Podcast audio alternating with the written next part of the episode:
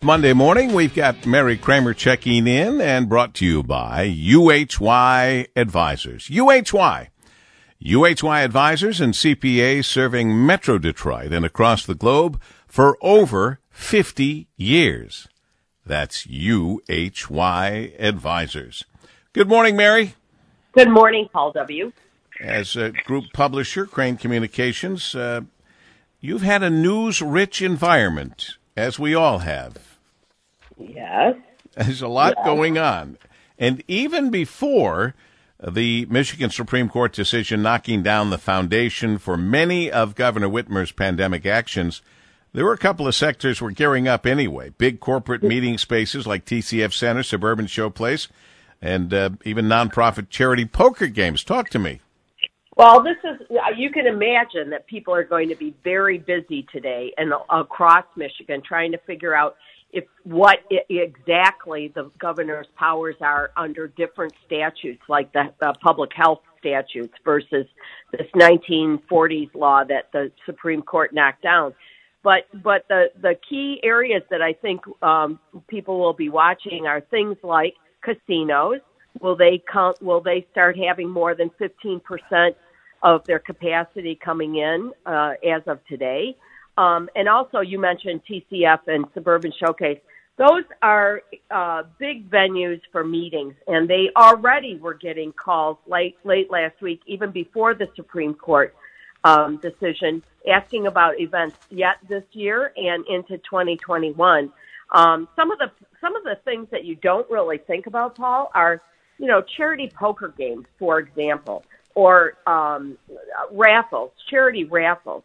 Those those charity raffles and, and charity poker games support small nonprofits. You know, these are things like, oh, maybe the American Legion Post is going to pay their rent for a year with the twenty thousand dollars that they get from one of these games. So these these have been dead in the water, and they're trying to.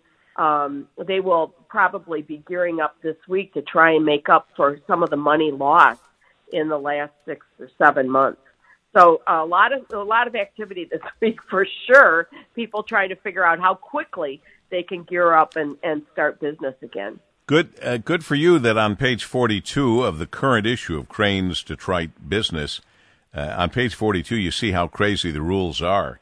Um, you just mentioned those charities that would generally sell raffle tickets. Well, they're trying to do that now virtually as they struggle to Oh, fill yeah. revenue gaps, but the charities are doing these live pulls for raffle tickets during virtual event fundraisers, and those groups are actually in violation of current law, which requires in-person Yeah. exchange of tickets and money paid for them. So, I mean, there's all these little things, and the I think unintended consequences of these uh, these rules. Yeah, I don't think the real ma- rule makers are really thinking through like the the the um, the the inconsistency. The the legislature um, and, and the governor have signed legislation that would would allow online sports betting, for example, but these charities can't do online raffles, and so that's just another example of penalizing one sector. One sector has inadvertently been penalized and another sector is off to the races, so to speak. So, uh, you know, but a lot of these things, it, it'll be interesting to see what happens this week because I got to believe that everybody is waking up this morning and and trying to figure out, okay, can we do this this week? Let's go. Let's get back to where we were. The um, uh, other uh, big part of this uh, uh, this wonderful current edition, hot off the press, is crainsdetroit.com. You can find it. The October 5th edition for this week talks about the Detroit homecoming and the D's next decade. Yeah, this is a special report. You know, a little over 10 years ago, Crain's did a special section, of special feature um, of looking at the next 10 years. So we went back and looked at some of those things. What did we talk about 10 years ago? What were the critical things that would make Detroit more successful that would happen, that need, would need to happen over the next 10 years? So we update some of those things and we add more. And some of the um, issues that we're looking at were the development of the riverfront and just how it's going now. It's going west of downtown.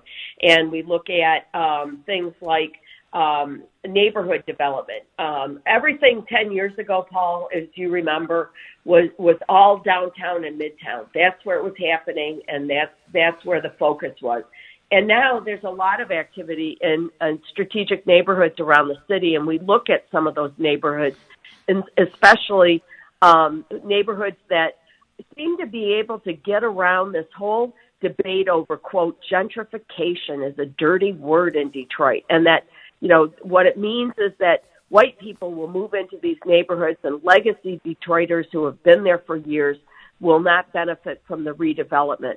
And one of the case studies that we have is Jefferson Chalmers, which borders the Grosse Pointe border, and just how interesting it's been how the development along Jefferson Avenue has been led by the neighborhood. They actually have meetings with neighborhood residents and the neighborhood association, the development corporation, the nonprofit group there will say, now here's three different people who want to lease this space on Jefferson Avenue. Here's, they're going to make a pitch to you and neighborhood uh, residents will weigh in on who should get the lease to this building. So they're really engaging residents at a very, very uh, basic level, and and that might be the way that um, neighborhoods can move forward. I think. Well, it's going to be uh, fascinating. I, I, think it's great that apparently uh, they have East Jefferson Chalmers uh, balanced those tensions. They have meetings. They have, you know, it's always at the heart of all of this is communication, and they've figured Absolutely. out a way to communicate. Absolutely. All right, Mary, thank you very, very much. Mary Kramer, Group Publisher, Crain Regional Business Brands, Crain's, Cleveland, Chicago, Detroit, New York, and of course, Crain's Detroit Business at crainsdetroit.com. Pick it up, check it out, become a subscriber and a member of their little club, the Crain's Club. Thank you, Mary. Have a great week. Thank you, Paul. All, All right. right. Bye bye. Mary Kramer, brought to you by UHY. UHY advisors and CPAs serving Metro Detroit and across the globe for over 50 years. UHY.